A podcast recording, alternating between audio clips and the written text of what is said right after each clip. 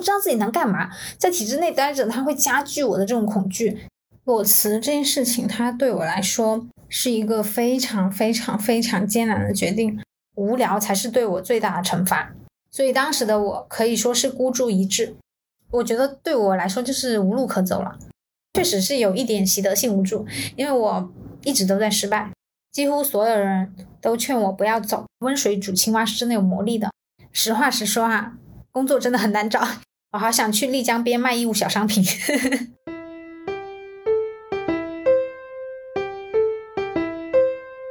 Hello Hello，很高兴认识你，欢迎收听元宇宙。大家好，我是圆圆。本期我们讨论的主题是裸辞，非常的应景哈。邀请到的嘉宾就是我自己，主打一个悄悄离职，然后惊艳所有人，正式加入失业大军。本期也是我第一次尝试单口，也就是说这期内容呢，它就由我一个人不停的叭叭叭来完成哈。老惯例，先来做一个自我介绍。大家好，我是圆圆，二一年从北大毕业，我本硕的专业都是纯文科的。毕业以后呢，我在一家省属国企做职能类的岗位，文科生能做的岗位包括人力、党群办公室，我都有所了解。我在今年八月提出辞职，这个月就正式离职了。关于我的这一次裸辞呢？先来回答大家几个问题。大家最关心的问题就是，到底为什么要走？为什么要在现在这么差的经济形势，还是要决定从国企这样稳定的单位裸辞？哈，我主要从两个角度来跟大家说吧。第一个角度呢，就是客观的来说，就是客观的一些情况。嗯，简而言之呢，就是我认为我学不到有太多硬实力的东西。嗯，这个学不到，学不到也不不是说完全就是 totally 的学不到哈，那这样当然肯定能学到一点东西，只是我自己觉得呢，能学到的这个比例实在是太小了，能学到的东西实在是太少了，对于我来说是很难有成就感的。然后包括我之前在第一期、第九期、第十一期都有提到过，就是体制内。我以国企为例吧，因为我自己在国企，它的一个工作主要是由办文、办会、办事这三件事组成。公务员也是这样子的。对我自己来说，我的感受是成长速度实在是太慢了。这边来科普一下，我刚刚在自我介绍的时候说我是在职能岗位哈，跟大家科普一下什么叫做职能岗和业务岗。呃，这是我自己的一个分类哈，就是职能岗呢，我认为它是主要是为这个公司的运作做一个保障性的工作，嗯，就是与与此相对应的是业务岗，业务岗就是你要去有一些业务，我举例来说哈，比如说你有一些营销的目标，然后你要拜访客户客户，哎，这种就叫业务岗，然后你可能要有出出一些 KPI 的东西，那与此相对应的就是职能岗，职能岗就是它可能没有这种很明明确的业务方面的一些要求，它可能做的一些是一些保障性的工作。概括来说呢，体制内工作就是三条：办文、办会、办事。办文的话呢，就是传说中的写材料。其实体制内的所有工作基本上就是这三块。办文的话呢，就是传说中的写材料，小到活动的新闻稿，大到各种正式汇报的材料。感兴趣的朋友呢，如果你实在想知道这个所谓的写材料它到底是个什么东西，我可以给你一个建议哈，你就随便找一家国央企，啊，去看一下他们的公众号。去看他们公众号上每天到底在发些什么东西，那公众号上发的基本上就是他们的新闻稿，或者呢，你可以直接去搜国资小新，就是它是国资委旗下的公众号，那个新是新旧的新，国资小新。这个公众号里面就有全国各地各种国企央企他们的汇报材料，还有他们的新闻稿，你去看一下他们每天到底在写些啥。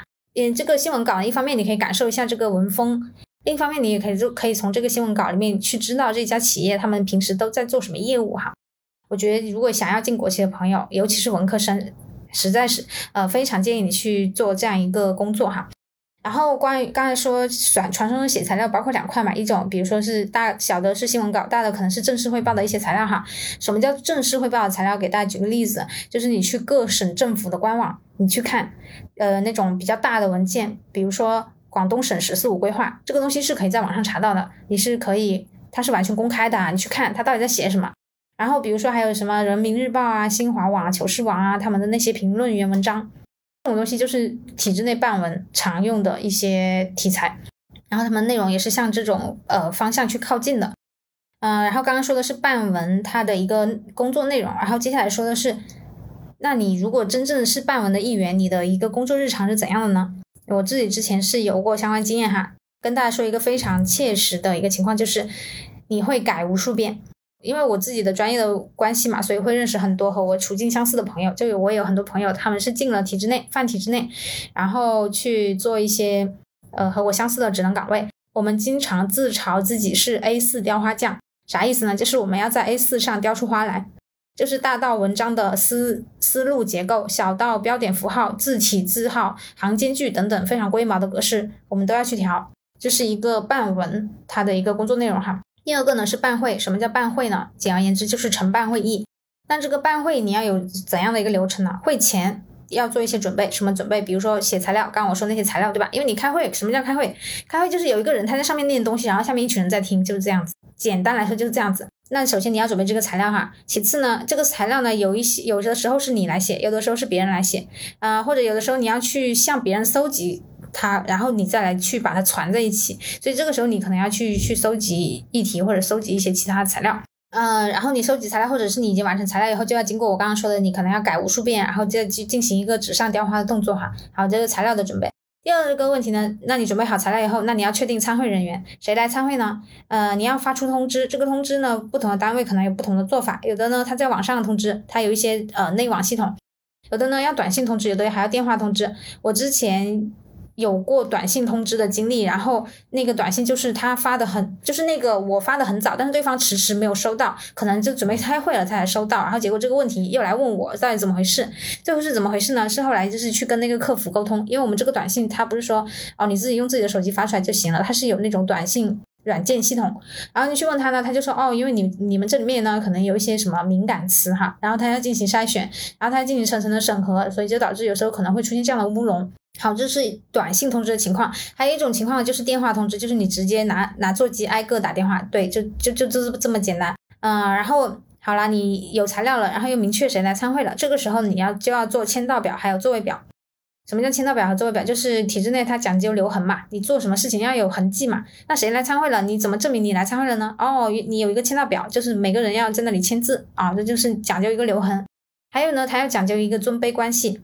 我们说的不好听叫尊卑哈，说的好听一点叫做科层制，就是什么意思呢？就是说，呃，谁的那个职级，就是他这个职级是明确分明的，嗯，那这个时候就会出现一个情况，就是有的人他的职级是一样的，那这怎么办呢？你你就要去很复杂的去处理这个中间的关系。有的人他评级，而且有的时候呢，你可能这个下面还有子公司，还有各种各样的情况哈，你去排这个表。这个表非常的难排，反正对于我来说，我就是之之前真的很头疼排这个表，因为有的人呢，比如说你排好了，他告诉你他他要请假，那你请假的话，你可能后面的人就要全部重排，全重重新打乱，然后接下来就是排座位了，排座就是你刚刚定好了签到表以后，那你排座位，座位表呢，意思就是说他要确定我在同一个场所里面，在这么一个，比如说我在这么一个办公厅，谁坐在哪里，对吧？不同的场地有不同的做法，不同的桌椅摆。摆放的方式有不同的做法，比如说你是一长条的，还是你是围成一个圆，还是你围成一个椭圆，还是围成一个正方形？那你的领导要坐在哪里？大 boss 坐在哪里？呃，评级的，比如说上级他派过来做纪检监察的人，他要坐在哪里？啊，然后还有的领导呢，他有个人的习惯，比如说有的人他要抽烟，他就喜欢边开会边抽烟。如果他是大 boss 的话，他确实可以这样做哈。然后有的人他要喝茶，他要打，有的人他要喝红茶，有的人要喝普洱。然后在这个排座位的时候，桌椅对齐是最基本的。呃，体制内呢，他会喜欢用一个东西叫做水牌，就是你的名牌，呃，就是一个你的名字牌，它会摆在你的座位的前面，然后还要放一瓶水。一般来说的话，呃，正就是如果你的预计，如果布置场所的规领导非常规毛的话，他可能会要求你那个水的摆放的位置的朝向要一模一样。就是说，比如说你的那个正面，他他就要求所有人都要正面看到那个水，就诸诸如此类的哈。然后，那你承办这个会议，除了刚才说说的那些很繁琐的工作以外，还有什么呢？还有设备，就是说你办这个会议，你要不要用 PPT？要不要开电脑？要不要用话筒？要不要放视频？对吧？然后你开灯关灯什么时候开，什么时候关？然后你话筒不响了怎么办？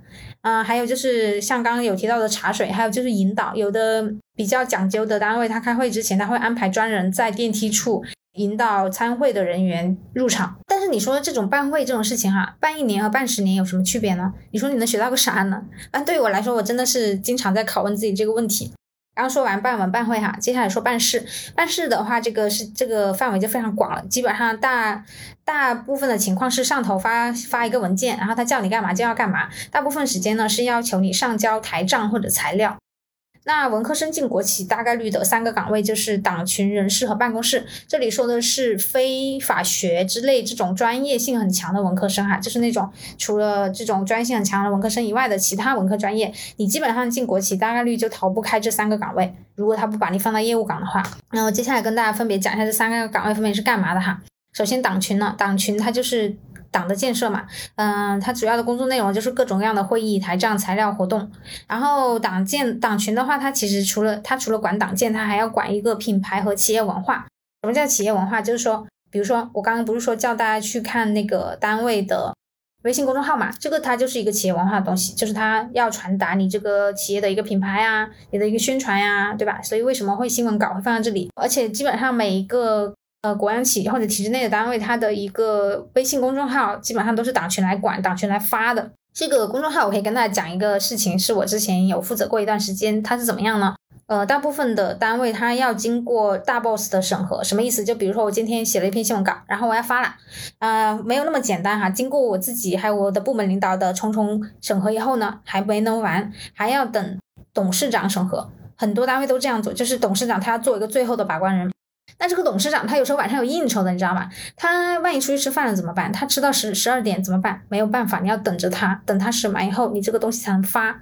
所以就是导致可能我之前有一段时间做这个，那就是相当于是说，啊，可能我整个晚上如果他没有点头说要发的话，你可能整个晚上都要去等待这么一条消息。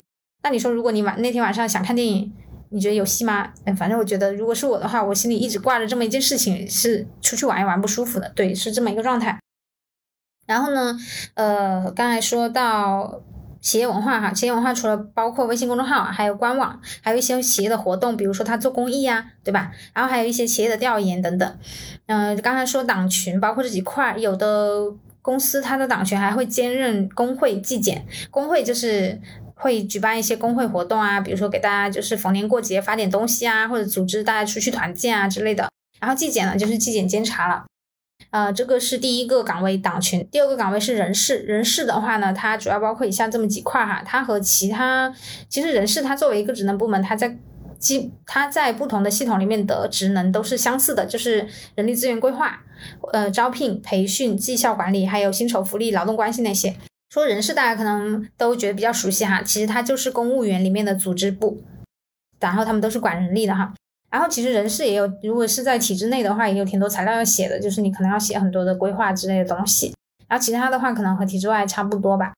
嗯，然后很多单位他会把人力和党群合并在一起，就是它合并成一个党群人事部这样。刚刚谈到了文科生进国企大概率的三个岗位中的两个了哈，那最后一个岗位就是办公室，就有一个部门，它的名字就叫做办公室，它主要是管什么呢？管文秘、档案、后勤。有的时候还会兼任法务和一些其他的日常工作，因为我们说体制内国企，我就以还是说国企吧，嗯，国企的话，它会要写很多的东西，写很多的材料，对吧？这个材料呢，它只有涉及党建部分的才会有党群去写，那非党建部分谁来写呢？那那那自然就是办公室来写，然后业务部部分呢，可能是业务部门写，然后剩下基本上大部分都是办公室来写，所以呢，这个办公室里面一定会有笔杆子。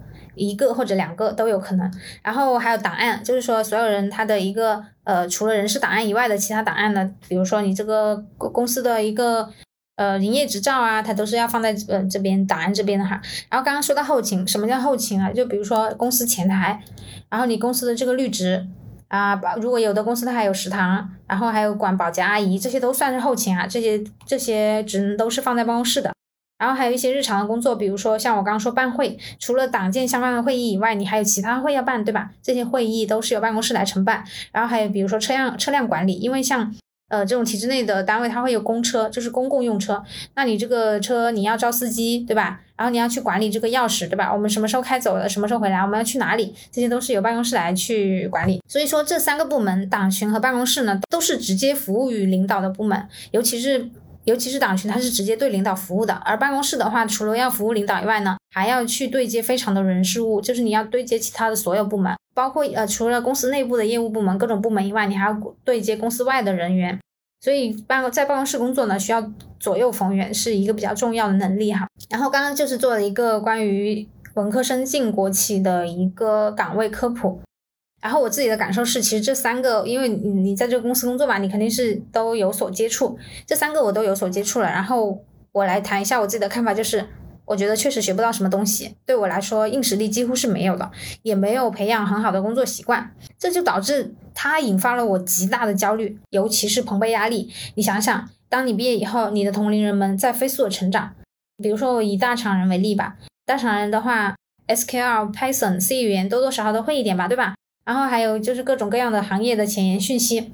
那我学到啥呢？我在这里学到啥呢？我什么都没有学到。我学到了如何排版，如何使用什么字号，呃，标题用什么字号，然后行间距是什么，什么之类的，如何人际交往。而且包括人际交往这一块，虽然很多人他会说啊，体制内好像很多勾心斗角哈，但是我自己，包括我跟我的很多朋友的交流，我会感觉体制内人际交往的难度会远远小于体制外，真的。说实在的，就是我觉得自己还年轻啊。我刚毕业两年，我真的不想过这样的生活，我觉得特别的恐慌，因为我自己心里知道我什么也不会。我本来作为一个文科生嘛，我就一直都有这样的恐慌，我就一直都觉得自己啥也不会，我觉得自己的简历上没有什么东西可以写，我一直觉得自己没有一技之长，没有技能，我心里觉得好虚啊。我经常本来就已经够内耗的了，然后结果我我现在做的这个事情，做的这些办文办会办事，对我来说没有任何的成就感，也没有任何的价值感，因为我自己并不认同这些事情。比如说，你说那个班会，你要呃摆那个水牌，嗯，有有的有的单位他会用直线去拉齐，就是他为了看这个这一排有没有排齐，他用直线去拉齐去做这样的工作。当然，我不能说这样的工作它是没有价值的，我只能说它对我来说没有什么价值，然后它对我来说也没有什么意义，所以我就觉得非常的痛苦，我陷入非常无解的自我怀疑。我有时候就是上下班走在路上，然后就看着路上就是形形色色。呃，行色匆匆的人们，我就在想，他们都在做什么呢？然后我就想，那我我能不能做他们做的事情呢？比如说，我路过那些小摊贩啊，路过那些各种各样的谋生的人们，我我经常觉得，就是我我都做不了他们的事情。然后，而且我也经常也不知道自己能干嘛，在体制内待着，它会加剧我的这种恐惧，这是一种我发自内心的恐惧。我觉得我的内心是没有一个支点的，这是这是我刚刚提到的一个客观的环境、客观的原因哈，它是没有办法改变的。对我来说，它这个体制它就是这样子，它这个结构就是这样子的。所谓体制，体制嘛，大家喜欢的不就是这样安逸的环境嘛？不喜欢的不就是这种循规蹈矩、简单的工作吗？但是我不喜欢，至少现在二十多岁的我，我真的没有办法说服自己喜欢。刚说的是为什么要辞职的客观层面上原因哈，接下来讲一下我自己非常主观的一些原因。就是我自己的个性，我经过这两年的观察还有感受，我觉得我真的不适合体制内。就是我是一个思想很活跃的人，就是不止不止一个同事评价我说我是一个很活泼的人，也有那种没见过几面的人也给出过我这样的评价。就我在。体制内那样的环境里面，我的那个活泛的劲头是挡不住的。像我那个时候，我我离职的时候就有发那种退群小作文嘛，然后我有同事就说我是一个开心果，就是说我会给大家带来很多乐趣。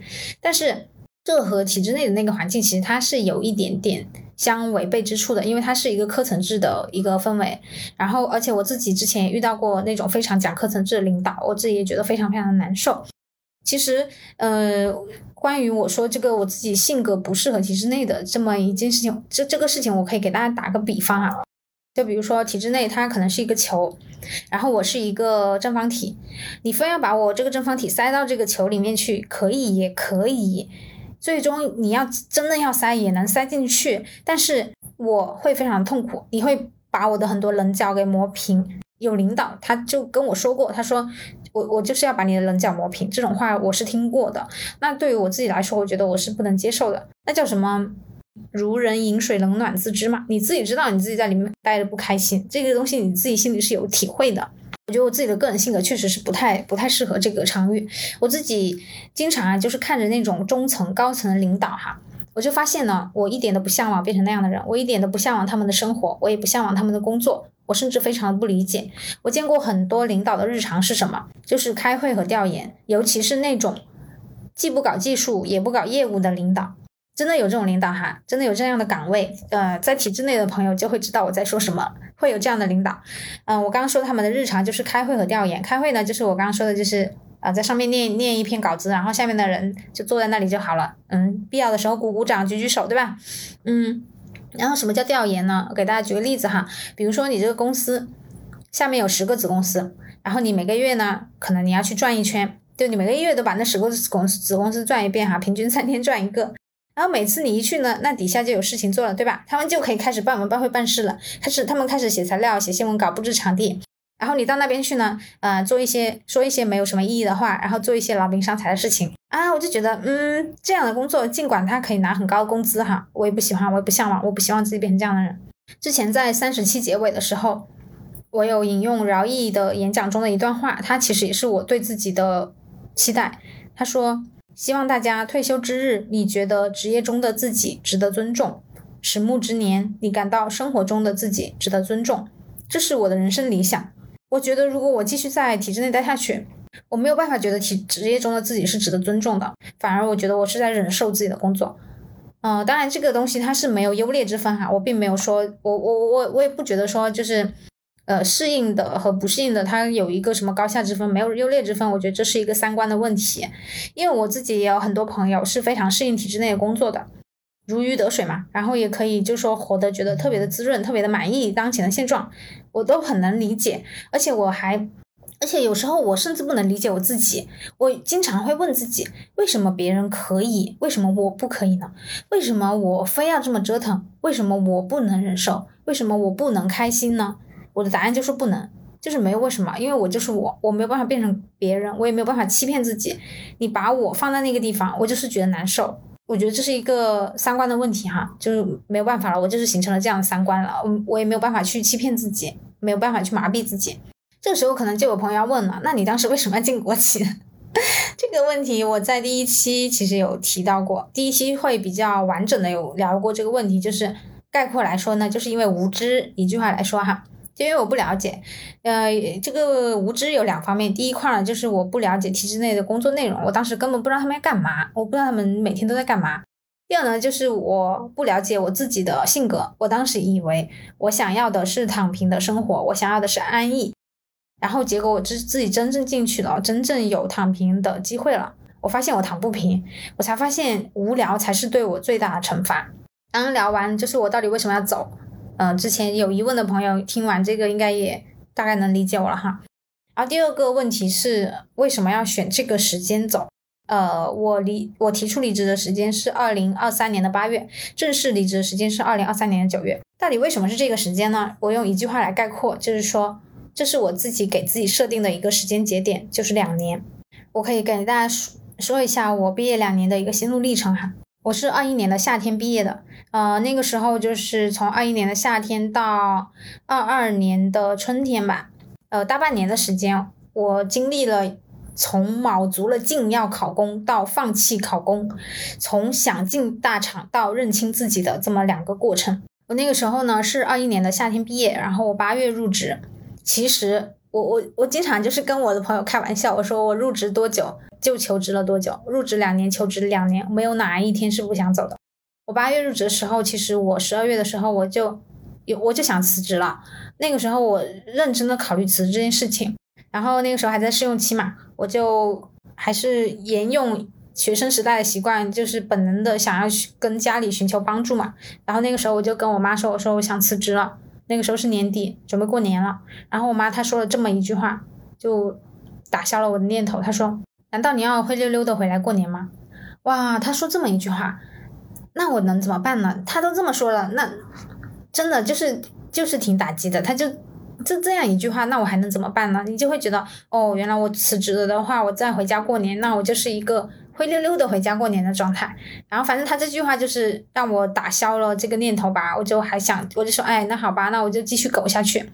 刚开始其实我没有意识到说我自己不适合体制内，那个时候其实我是卯足了劲想要考公的，但是我没有考上哈，而且我承认考公真的很难。我我从毕业的那二一年的时候我就在准备考公嘛，那个时候一呃作为校招生去准备很多的考公考试，真的很难。我那个时候就没有考上过。呃，其实我这个人不太有偶像包袱的，这些东西我都可以讲哈。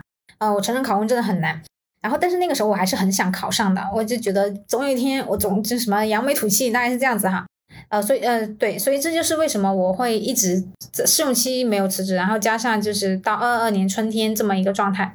所以那个时候呢，就是到二二年春天，我是一个边工作啊，还边考公，打算说就是考上了我就走，是这么一个想法哈。当我逐渐的了解了国企的运作，就是你大概会知道体制内他们到底都在做什么以后，我就。更加清晰的意识到，其实我真的不适合、不喜欢、也不期待在体制内工作。尤其是机关单位的科层制，它是要比国国企更强的。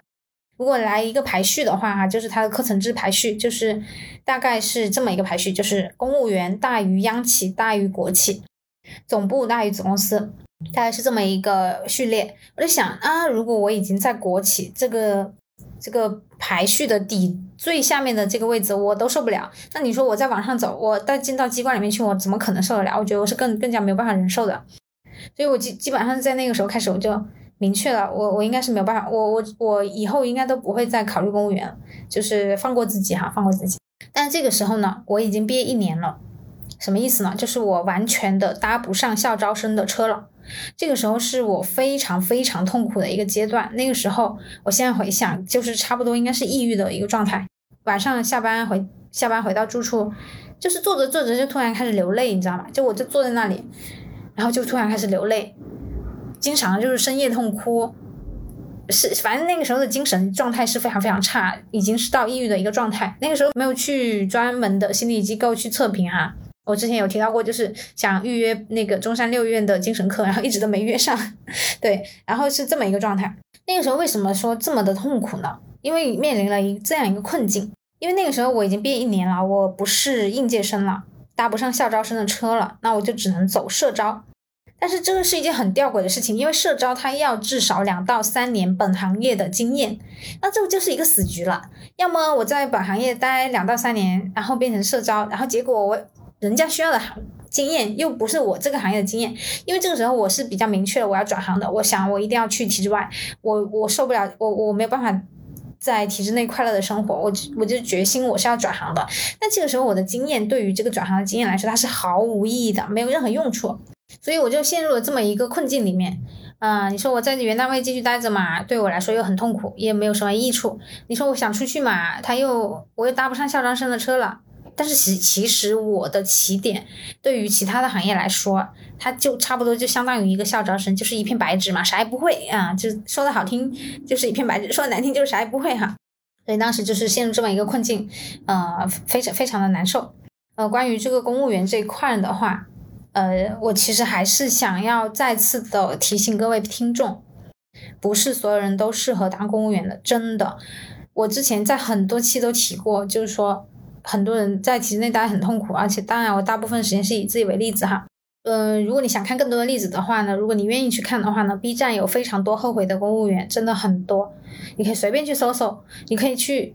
就是你可以完全了解乳汁砒霜它是蜜糖这件事情是真实存在的，就真的有人他就是不适合做公务员的，这是一份工作，没错，但是它是一份要求非常明确，然后他的那个范式非常明确的工作，并不是所有人都他都适合塞进这个范式里面的。就像我说的，它是个球，我是个立方体，你让我塞进去我可以，但是我很难受。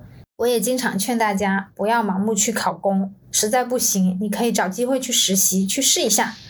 像我之前离职的时候，就是人力有两个人来劝我，他们两个人人力也劝我，就是想挽留嘛，两个人轮番劝了我快两小时，我都不为所动，因为我想明白了，我要的不是升职加薪，我也不是画饼啊，不是你跟我讲那些东西，我已经明确了，确实就是要离开这个地方，真的没有办法继续待下去。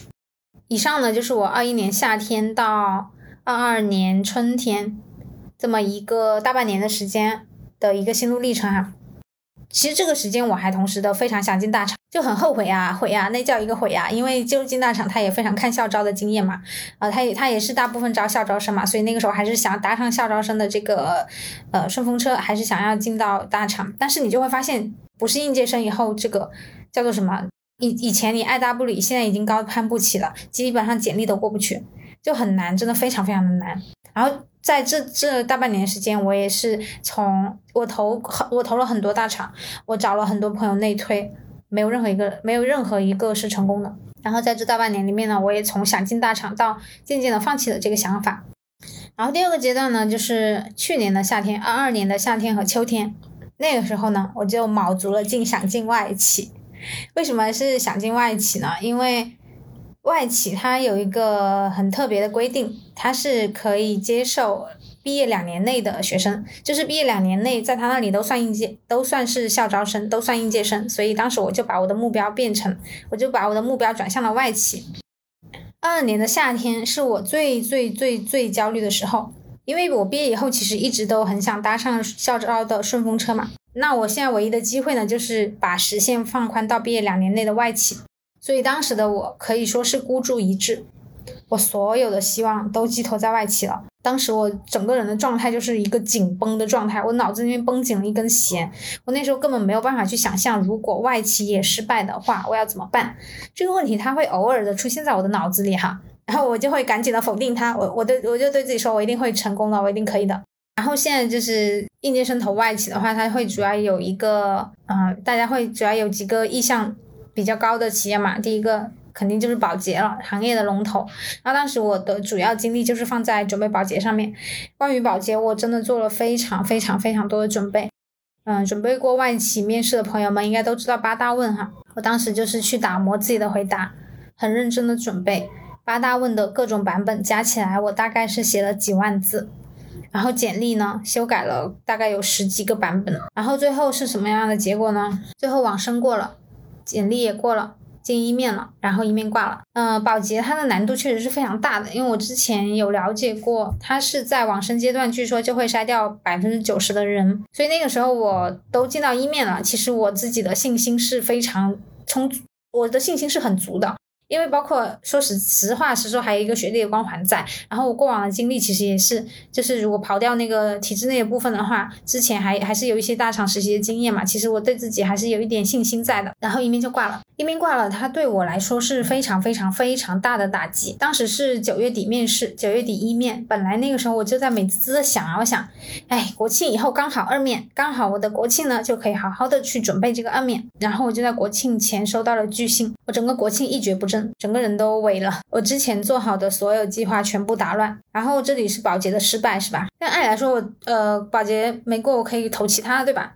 这里就有一个很搞笑的事情，我的简历能够过行业龙头的保洁，能够过它的一个筛选率不到百分之十的保洁，但是我过不了马氏，过不了其他的外企，我投的简历基本没有回音。就真的，我我现在都没有办法理解这件事情，我不知道为什么会这样子，什么高露洁，我就没有办法过简历，你知道吧？然后所以十月往后呢，我就真的偃旗息鼓了一阵子，就真的没有办法了。对我来说，校招的大门永远的关闭了，社招我又够不上格。那个时候开始，我就已经不是抑郁了，是一种我觉得可能有点开始摆烂的心态。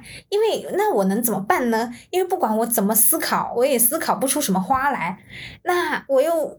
对吧？我就是一个平平无奇的一个女大，呃，就刚毕业的社会新人，然后家里也没有什么助力什么之类的，我就没有办法了，我想不出任何新的道路了。那我能怎么办呢？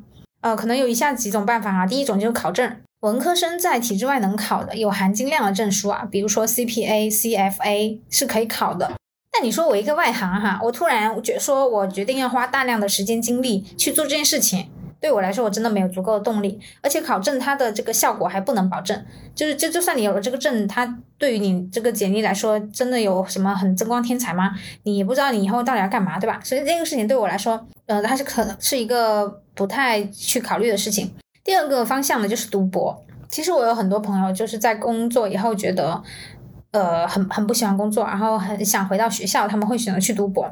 但是对我来说，我我不知道，我觉得自己有时候过于清醒也是一种痛苦吧。就是我真认识到我自己，如果我要去读博的话，一定不是因为我的学术热情，只是因为我想逃避工作。我非常清楚的认识到这一点，我认识到自己不光没有学术热情。我还没有学术水平，因为我自己在本科、研究生，你自己写论文的时候，你就知道自己是不是那块料了嘛。虽然我喜欢接受那些学术理论，我喜欢上课，我喜欢读书，我喜欢思考，我和喜欢和别人去讨论，但是学习和生产那是两回事。你真的让我生产一些学术观点，我觉得它对我来说是很难的。所以那个时候就是我，我觉得对我来说就是无路可走了。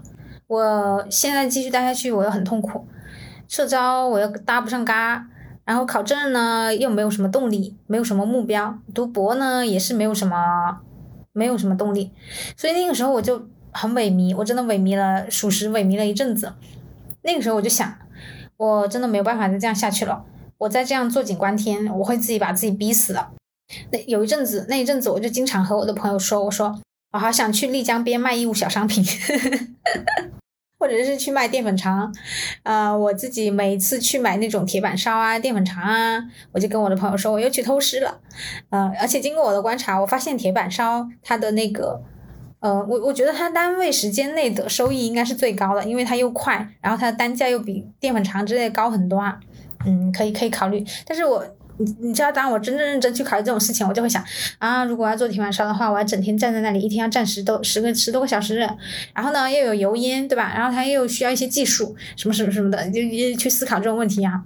那个时候已经在思考，会会做一些这样的思考了。然后时间就来到了二二年冬天，至今那个时候我就开始做播客了，因为整整个整个人的状态真的是十分的糟糕，我真的已经把我能够去，我当下能想到的方向。我能做的事情，我基本上就是经过无数个深夜的辗转，我都把它想过了。然后呢，也该做的尝试呢，尽我所能我也去做了。然后结果是什么？结果就是不停的失败，是吧？我感觉我毕业到现在，确实是有一点习得性无助，因为我一直都在失败。我没有什么偶像包袱可以跟大家讲这些哈，就我一直一直都在失败。虽然是北大硕士毕业，对吧？然后我是九二五的本科，好像高考啊比较成功，然后研究生好像也挺成功了。但是对我自己来说，我是不断的遭受一次又一次的打击。我在毕业以后没有得到过什么正反馈，所以那个时候我就呃有大量的时间，然后就开始内耗了，然后整个人的精神状态就非常糟糕哈。于是那个时候年底我就说啊，那我不能这样子了，我得给自己找点事做。于是年底我就开始做播客了，然后因为嘉宾审核还有一些平台规则的原因呢，第一期的内容是在一月份上线，就是二零二三年的一月，也就是今年，于是就有了大家现在见到的元宇宙。在这个过程中呢，我和很多很多人交流，然后逐渐的打开了一些眼界，因为我空闲的时间都用来做播客了嘛，所以也减少了胡思乱想，这对我来说真的非常的重要。嗯，像像我说，我之前心里面一直有一个很害怕的一个地方。一直很虚的一个点就在于说，我觉得自己没有一技之长，我觉得自己没有任何的技能，我什么也不会，我什么也不懂。那现在我有了自己的博客以后，我就想，对我来说真的非常重要，因为我也终于有了自己的作品，虽然还是没有挣啥钱哈。然后现在的话呢，我就还是非常的迷茫，确实迷茫呀。你说。就是我之前提到的那个困境，它其实并没有得到好转，就我依然待得很痛苦。然后我走社招，就是校招依然搭不上了，然后社招呢又依然错过了机会，然后社招呢就是依然经验不足，没有积攒有效的经验。所以我这个困境是它是始终存在的，只是我先把它暂时搁置了，它现在还是我的一个呃前进路上的大背景。然后说回刚刚就是外企尝试失败以后哈，呃，就是我我们这个其实一直在聊的是为什么要在这个时间节点走哈。当时外企的这个尝试失败以后呢，我就很纠结，我到底要不要走呢？我到底什么时间走呢？因为为什么那个时候纠结呢？因为那个时候就是我刚入职的一年的一个时间节点。我是说我是二一年的夏天七八月的时候，二一年的八月入职的嘛。然后我那个外企尝试失败刚好就是二二年的十月嘛，它就是一个入职一年多一点点的时间节点。我当时就想，那我要不要走呢？我要走是不是要尽快走呢？但是。呃，当时呢就还是处在那个困境里面嘛，我就和我的很多朋友去交流，几乎所有人都劝我不要走。体制内的会跟我说：“哎，你说咱出去以后能干嘛呢？” 体制外的就会跟我说：“体制外很辛苦啊，九九六啊，然后经常有 PUA 啊，什么什么的。”这种其实我我了解了很多，确实如此，很辛苦。然后也有朋友呢，他会劝我说：“你要不要再多待一两年啊？你再感受一下啊，或或许是啊之前的那个岗位啊，或者是之前的工作内容啊，可能你不喜欢，要不要再感受一下啊？”然后呢，我家里人就会跟我说：“哎，现在的就业形势这么差，你出去能干嘛呢？你还不如你现在有这么一个安逸体面的工作，到到底还在强求些什么呢？”然后所以他们这么说哈。就这个时间肯定也是经过了一段时间的一个纠结，那时候我就想，哎，好吧，那我就给再给自己一个时间节点，那我给自己设一个 DDL，那我就设两年吧，到二零二三年的八月，我到时候如果还没有找到新的工作，我满意的工作。不管怎么样，我都要走。这里来跟大家解释一下，为什么是两年作为一个节点，不是三年，不是其他的时间哈。首先呢，是社招的节点，大部分是三年。什么叫社招节点？就是你出去找社招工作，他一般会要求你有一到三年的经验，或者是三到五年经验。就是这个三，它是一个节点。对我来说，我是这样认为的。然后呢，就是我会有很多，其实我有和很多体制内的朋友交流啊，他们就说不想走。呃，他们就说其实他们想走，但是他们现在不走，为什么呢？因为他要等以后再走。这个事情其实我一直以来都无法理解，我真的不懂哈。为这个点我是不懂。我想的是，你以后再走，你到底有什么情况会变好呢？是你渐长的年纪，还是毫无帮助的经验，还是家庭的负累？这个问题我真的我我我跟很多人聊过，然后我我自己没有得到一个非常有说服力的答案。不过后来后来就唯一有一个有一个朋友他是。呃，到了这个节点，他可以拿到一个，他有一个职级上的晋升。他说，如果你以后转行，你拿着这个职级去跟人家 argue，啊，那你的这个说服力会强一点。但是其实我心里想的是，我就算在体制内，我做到了各种什么长，比如说我做到了科长，然后我去应聘一个体制外的工作，这有啥？有什么可有什么相关性吗？有有什么？嗯。反正就这样吧，好吧。然后所因为因为我自己觉得我是明确要转行的，所以我觉得就是这些什么所谓再往后看看，它对我来说没有任何的帮助哈。我自己现在只后悔没有早点走，我早点走，说不定早就成功了。我试用期的时候走，说不定早就搭上校招的车了。毕业一年走，经过一年的摸爬滚打，说不定也已经成功转行了，对吧？嗯，这是第一个，就是为什么要设定这个节点是两年哈？第一个原因就是。我不想等到第三年，第三年我觉得真的就太晚了。第三年相当于说你这个人，我们不是经常说应届生的优势在于他是一张白纸嘛？如果你在同一个行业已经待了三年，那我觉得你怎么都不能说自己是一张白纸了。你那个转行的机会真的比第二年的时候要小太多了。所以那个时候我就想，那我定个两年吧。第二个原因呢，第一个原因就是这个时间节点的原因。第二个原因呢，就是我的心里已经没有办法再容忍了，我没有办法在客观上来说，我的年龄在增长。我现有的经验对于转行没有任何的收益，此地不宜久留啊。那我的心里其实觉得非常的痛苦，为什么呢？因为我觉得工作没有价值，能力又没有增长，圈子又没有收获。其实我工作以后，我就有一天突然想到，才突然意识到是一个很简单的道理哈，就是你在学校的时候，你身边的同学他们组成你的圈子；你工作以后，你身边的同事组成了你的圈子。如果说像我哈，我之前。如果说你没有选到一份你自己认同的工作，然后你可能也并不是很认同你所在的同事圈子，那但是它会它会是你人生非常重要的一个组成部分。你你想你你上学才上多少？你最多上到三十岁吧，你后面还有几十年，你都要和这样的一个圈子去共同相处。那如果你自己不喜欢的话，你该多痛苦呀！你整个人的人生很多的时间都被他们所占据了，你的工作时间一天大半。至少有八个小时，你要和这一群人在一起，做着你不喜欢的事情。天哪，这是一种怎样的人间酷刑啊！我就觉得说，我就觉得我这这心里真的没有办法容忍了。我想要去选择我更更能学到东西的圈子。所以说，以上讲的就是我最近两年的一个心路历程哈。而且我是从去年开始，就是在外企失败以后嘛，我就想边试一试边上班边投递嘛，去找一下工作嘛。实话实说哈。工作真的很难找，我的求职目标就是越来越低，越来越低。之前呢，我是说，哎，我卯卯足，我就是打，我就一定要进一个大厂。然后现在就你就发现大厂就是很难了，大厂、小厂、大厂、中厂、小厂，就是你的那个目标是一步一步往下降的。然后现在我的目标已经瞄准了创业公司和小而美。这些都不一定能进了，这只是我的目标而已哈。现在对我来说的话，学到东西是更加重要的啊。然后说回，就是到底为什么要在今年八月这个时间节点走？一个是那个两年的节点哈。然后那个时候就是，其实我本来一开始我是想七月的时候走的，因为我是七月的时候毕业的嘛。然后结果就拖啊拖拖到八月，然后现在你看我九月才离职。就是这个其中是有有过挣扎的，因为之前我跟朋友说的时候，我有朋友建议我说，叫我国庆以后再走再提，为什么呢？因为这样你可以赚一个国庆的带薪休假，对吧？我当时就觉得说，哎哎，还有这种事情哈，怎么没有想到？因为其实你九月走和十月走好像也没有太大的区别哈。但是后来我就想，我就觉得说。一年前，你对一年前的我说要待到在要在这个地方待到两年，当时我已经觉得非常的难以忍受和难以置信了。现在你没有想到温水煮青蛙是真的有魔力的，它会让我一周一周的往后推，一个月一个月的往后推，你会觉得现在的生活非常的安逸。我就觉得啊，怎么这个离职的日期越推越晚了？我很害怕自己在这种温床里面不断的滑落，所以我还是决定十一月之前走了。这个决定对我来说是一个。裸辞这件事情，它对我来说是一个非常非常非常艰难的决定。我在过去这两年经历了无数的辗转反侧，经历了无数的纠结，所以它对我来说并不是说一件。啊，什么好勇敢呀，好酷啊！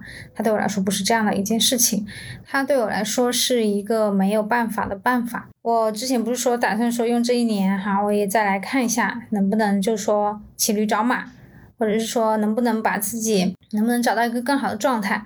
但是我就发现了，我在过去的这一年里面，我没有办法把自己自拔出来，因为地球不会突然毁灭，公司也不会突然不倒闭，我没有办法了，所以我要人为的。故意的去创造一个困境，我必须自己给自己创造一个机会。我要在我自己的日常生活中放置一个炸弹，我要逼自己一把，把自己从安逸的现状里面自拔出来。那我目前计划是什么呢？目前的话是打算 gap 一阵子，加入失业大军哈。现在是真正的没有收入了，嗯。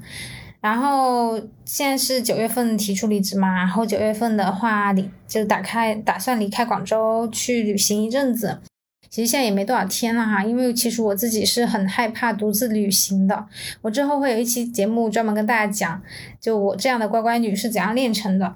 我几乎从来不在晚上出门，所以这件事情它对我来说的挑战是非常非常非常大的。嗯，十月到十一月呢，我之前是有申请一个在四川的一个自然保护区的志愿者。我当时申请这个的初衷是，我想远离人类一段时间。因为我觉得自己现在的心态就是非常的浮躁，然后我的信息茧房非常严重哈，包括我自己的圈子，可能是因为吸引力法则吧，我感觉大家普遍都比较焦虑，我想把自己从这里面自拔出来，不管是因为吸引力法则也好，还是因为什么什么也好，我希望自己可以从这样的一个状态中先自拔出来，然后到年底的话，可能那个时候再开始认认真真的去找工作，现在。gap，我刚刚说 gap 的意思就是我都不打算投简历了，我可能打算年底的时候再开认真去找哈。说实话，就是找工作确实是很难，我没有偶像包袱的跟大家说，就是这是一件很难的事情。呃，以我自己为例，就是失去应届生的身份以后，身价一落千丈哈。其实我现在是挺后悔当时试用期没有辞职的。如果我当时，我当时确实是缺乏一个勇气，因为又刚到广州，人不生人不人生地不熟的，然后没有什么积蓄，当时确实是缺乏一定的勇气。现在很多朋友知道我离职以后，说我很有勇气。其实我自己评价的话，我觉得这是一种比上不足，比下有余吧。比我有勇气的网上的博主，我见过很多很多，都不用说那种去新西兰打工的了。就是我自己的朋友，也有公务员裸辞的，也有大厂裸辞的，都有。啊，这边就是再跟大家重申一下，秋招真的非常重要，金九银十，还是要把握机会哈。嗯，其实我辞职以后，也有很多朋友问我，那你接下来计划是什么呢？我现在的计划就是找到了工作，就是我我刚刚不是说想 gap 一段时间，完全不找工作，然后年底再开始找嘛。如果我那个时候呢能找到工作，我就去哈。如果找不到呢？我我现在就是我感觉我有点像那个，就是之前七夕那一期讨论结婚的时候，我感觉是同样一个态度，就是能找到看对眼的人结婚就结，找不到就算了。我现在能找到我呃满意的工作，适合的工作我就去，哎，找不到就算了，找不到我就全国做义工去。因为我才二十多岁啊，如果人生真的要有这么一段时间的话，比如说我真的要有一段时间流浪，要在全国做义工，那他最好是现在。而且好像也只能是现在，我现在的人生已经没有办法做规划了。之前在正面连接有一篇文章，叫做《找不到工作的应届生》，不过那篇文章后来已经四零四了。当时看的时候就觉得百感交集，真的那篇文章看到我真的是心情非常的复杂，里面有各种各样找不到工作应届生的故事。其实在我准备离职的时候，这样的文章我真的看了很多，几乎天天都有。呃，今天告诉你那个谁家又裁员啦，明天又告诉你哪个外企又退出中国啦，然后什么什么又加息啦，又降息啦，然后大家求就业形势有多难呀，二四届也找不到工作啦，什么什么这样的东西，我真的看了很多很多，就是说，嗯，就是也做了一些心理准备。嗯，我经常和我的朋友感慨说，我们毕业的时候多么的年轻，多么的充满希望呀。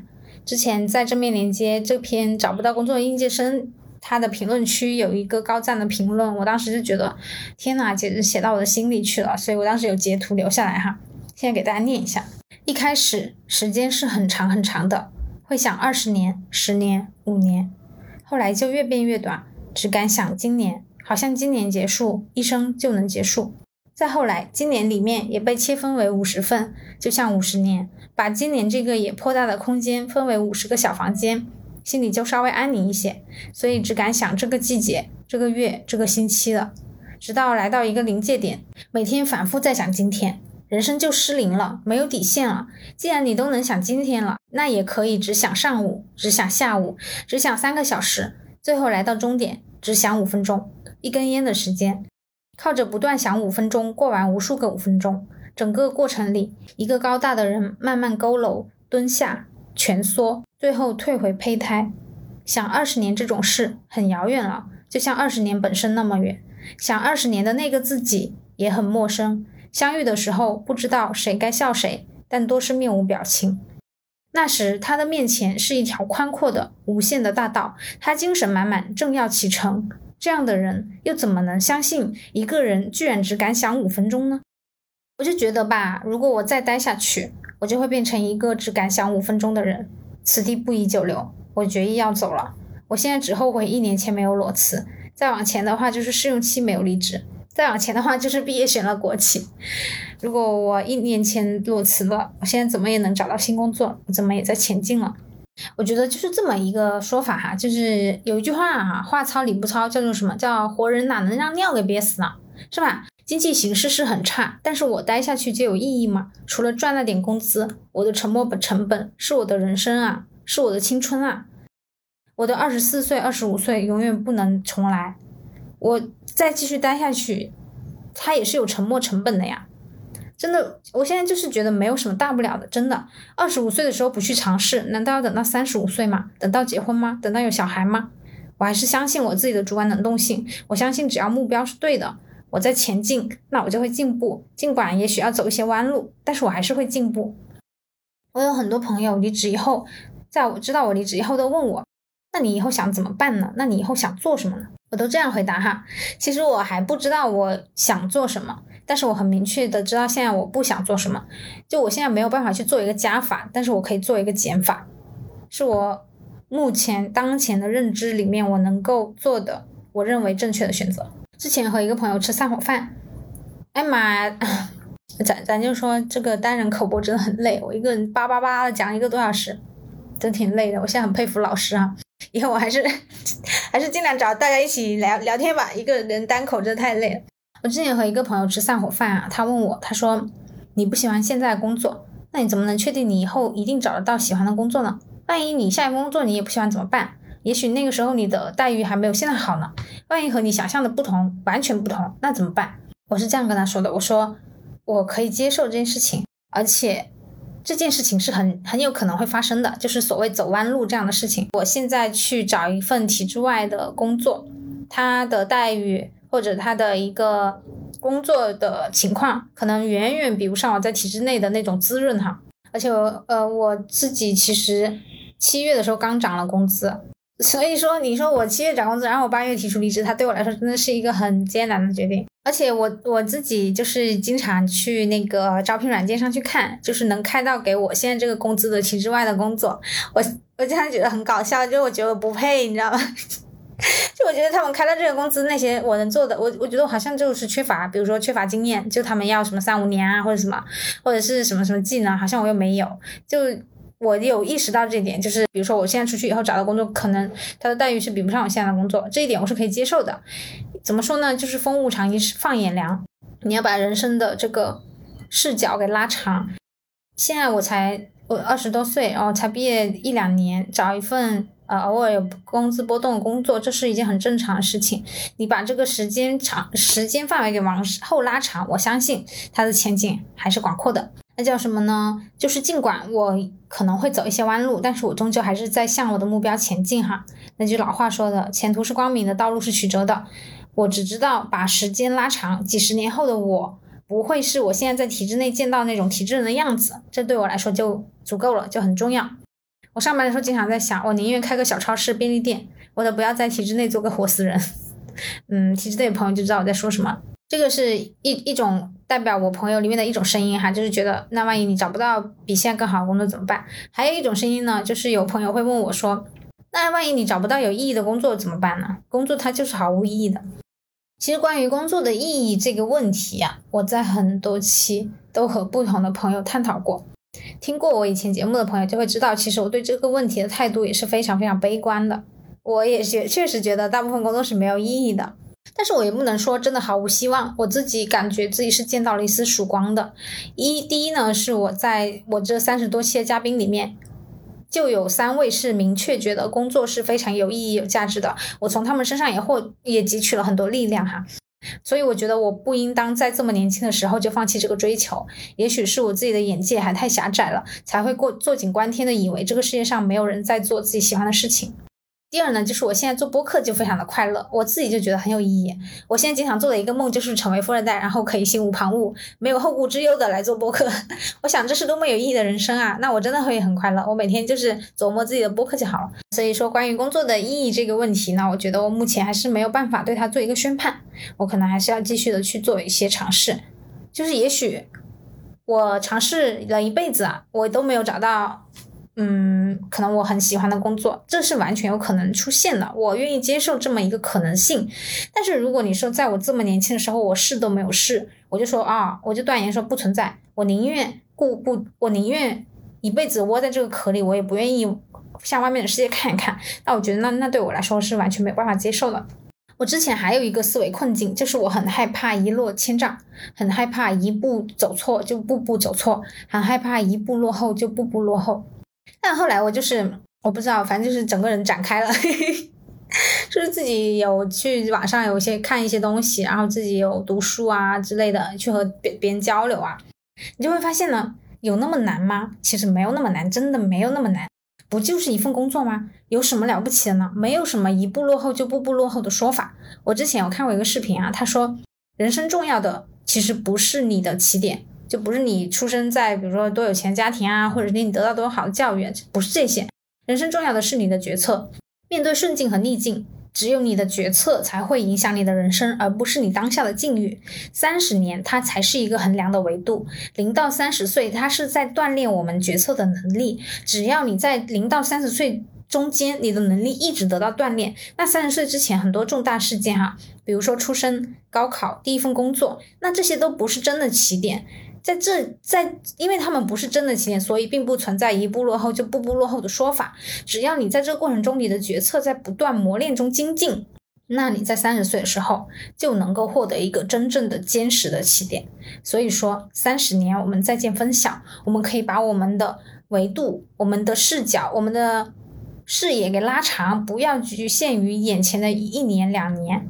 我们可以去看到一些更长远的东西，可以试，可以尝试着把自己的焦虑给把把它给从自己的焦虑中自拔出来，去看一些更远的可能性。我之前还看过外国一个教授的演讲，也给我非常大的启发。他说，荣格说，在戏剧中拯救大家的英雄通常都是笨蛋，为什么？因为笨蛋敢于第一个吃螃蟹，而敢于尝试才会进步。所以甘愿做笨蛋是我自我转变的前提。因为随着你不断的前进，你总会变聪明，你会行动起来。至少你没有在原地打转。我相信离开那个工位，总比我一直待在那里要有进步。因为在当前的这种情这种环境下，待在原地其实就是在后退。推荐几个我给我很多力量的 B 站视频给大家，到时候会放在节目详情和公众号上。然后接下来是最后一个环节，观众提问哈。之前在听友群收集了挺多的问题，然后有的提问呢，在呃我以上的回答都已经回答，就不再提了啊。以上以下呢，接下来的话就回答一些没有提到过的问题。第一个问题，一六八原子会想问说，在体制内工作最常碰见哪些问题？建议在外工作几年的人进体制吗？第一个最常碰见什么问题？我自己觉得是人际交往问题和耐心的问题，就包括我之前提到办完班会那些事情。但是人际交往的难度，我觉得是远远低于体制外的，啊，因为体制内它不会有那么多的勾心斗角。然后关于说建议在外工作几年人建议进体制吗？这个东西听完全篇，我想你也会有自己的答案。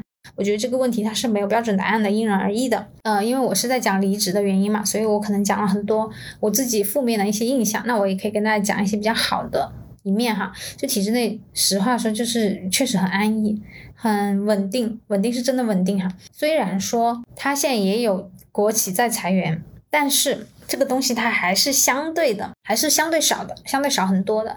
大部分的情况下，就是只要你没有犯大错，基本上是可以比较安逸的。尤其是如果女生，因为因为我有认识这样的朋友嘛，她会有很明确的生育的这么一个追求。那你在体制内的这个生育的环境肯定是要友好很多的，非常友好。对，然后就是呃福利待遇这一块的话，那可能就不同单位各有不同了。有的单位福利确实确实是很好的，不过可能很难进哈。然后第二个问题呢，就是豆花他会想问说，体制内的人际关系是否很难处理？这个问题呢，我觉得它其实没有那么难，因为它肯定是我自己会认为它会比体制外好。为什么呢？因为大家的工作非常的稳定，尤其是公务员，他们要做一辈子的同事。你想，这个人和你做一年的同事，和他要和你做一辈子的同事，你对他的态度会不会有所变化？如果做一年的话，一年之后谁认识谁啊，对吧？那我可能，我们可能有一些东西，我们就撕破脸了，对吧？但是如果我要和你做一辈子的同事，那可能很多大家还是可以维持一个表面的和气，而且体制内的 KPI 又没有那么明显，所以我觉得体制内的人际关系会相对好一些。如果是那种很会来事儿的，就很会 social 又会来事儿，然后愿意调整自己的姿态的，进体制应该会混得挺好的，就挺如鱼得水吧。第三个是提示里的笨鸟会想问我说，体制内的工作，尤其是非技术岗，对个人技能的提升主要表现在哪些方面呢？首先就是工作规范嘛，像我刚刚说办完办会办事，它会有一定的规范，那你这种东西就是做过的你就知道了。第二呢就是人际交往嘛。啊，然后，然后，然后我真的想不出来，我就因为我自己的态度，我自己的认知就是，我觉得他真的没有什么技能，除非，然后你又说是非技术岗，那我觉得真的没有什么技能，除非你是那种，如果你是那种需要用技能的岗位，你可能可以去考一些证啊，什么法考、CPA、经济师啊、建造师等等，反正我是想不出来啊，这也是我离开的原因。第四个是清新想要问我自己对未来的期待，还有辞职以后想做什么。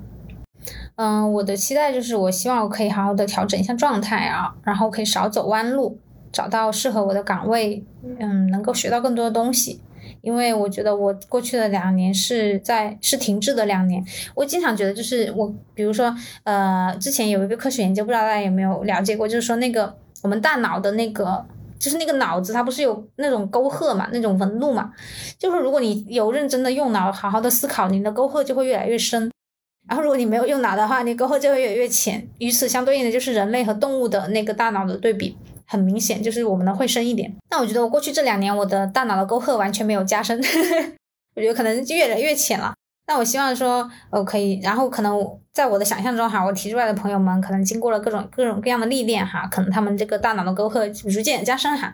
那我希望我可能可以在呃。赶来得及的时间内，可以补足到和大家一样的状态，然后好好的去学到更多的有意义的东西。至于辞职之后想做什么，当然是旅行啦，应该是每一个在打工的人心中的一个梦吧。嗯，有机会的话，就是还是想去做义工，去看看更多更大的世界，认识更多人。第五个，初初会想问说，行业前景不行，工作一年裸辞后。很迷茫，想试试自媒体，但是面试处处碰壁，有没有好的建议？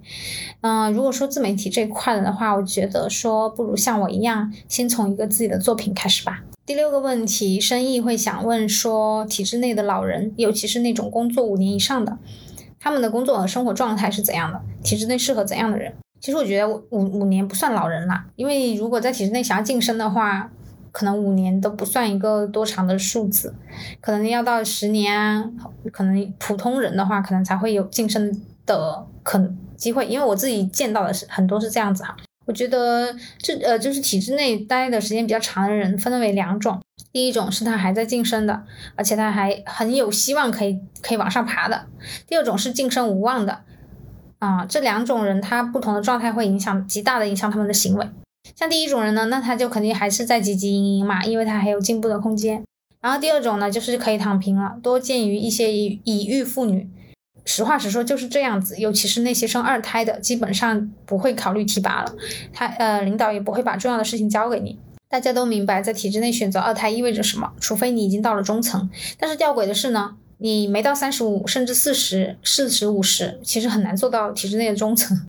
所以说这是一个很矛盾的事情，所以说，嗯，对，生育这个确实是一个女性的困境，很，嗯，很明显。嗯，然后至于说体制内适合什么样的人，除了我今天讲的那些以外，我还推荐第一期、第九期、第十一期、第二十期的内容，尤其是二十期，是一位从上海选调裸辞的朋友，他也是一个不适合体制的人。我们两个不适合体制的人聊了一下体制内到底适合什么人。最后一个问题，默默会想问说，裸辞后的心态有没有发生变化？实话说，我辞职前其实非常的紧张，我经常失眠，在六月、七月的时候晚上就怎么都睡不着。呃，有时候呢是有意识的一种紧张，就是你想到了那些事情，然后感到紧张。有时候其实我没有想到，但是它一直待在我的潜意识里面，它是我心中的一个阴霾，所以导致我也是经常晚上睡不着。但是辞职以后，我其实就淡然了，因为开工是没有回头箭的。从我把我的辞职信递交给我的领导以后，我整个人就放松下来了，因为这个事情它没有。它不可以重来，开工没有回头箭，所以说我现在的心情其实也是比较平静的。就是听完这一期，大家也会知道我其实想的比较清楚了，所以也没有说什么特别纠结啊、后悔啊各种各样的情绪在。然后焦虑其实也没有，因为反正这个工作又不是又不是第一天开始找，我早就知道找不到了。属于是这样这样的一种状态哈，呃，咱就说单口真的很累啊，我一个人叭叭叭了一个小时，我真的很佩服，由衷的敬佩各位老师们哈，那讲课可以讲那么久。以上就是我的裸辞始末哈。好的，那我们本期内容就到这里，说出来就好了。希望这一期内容也给到你一点点安慰。那我们下期再见，拜拜。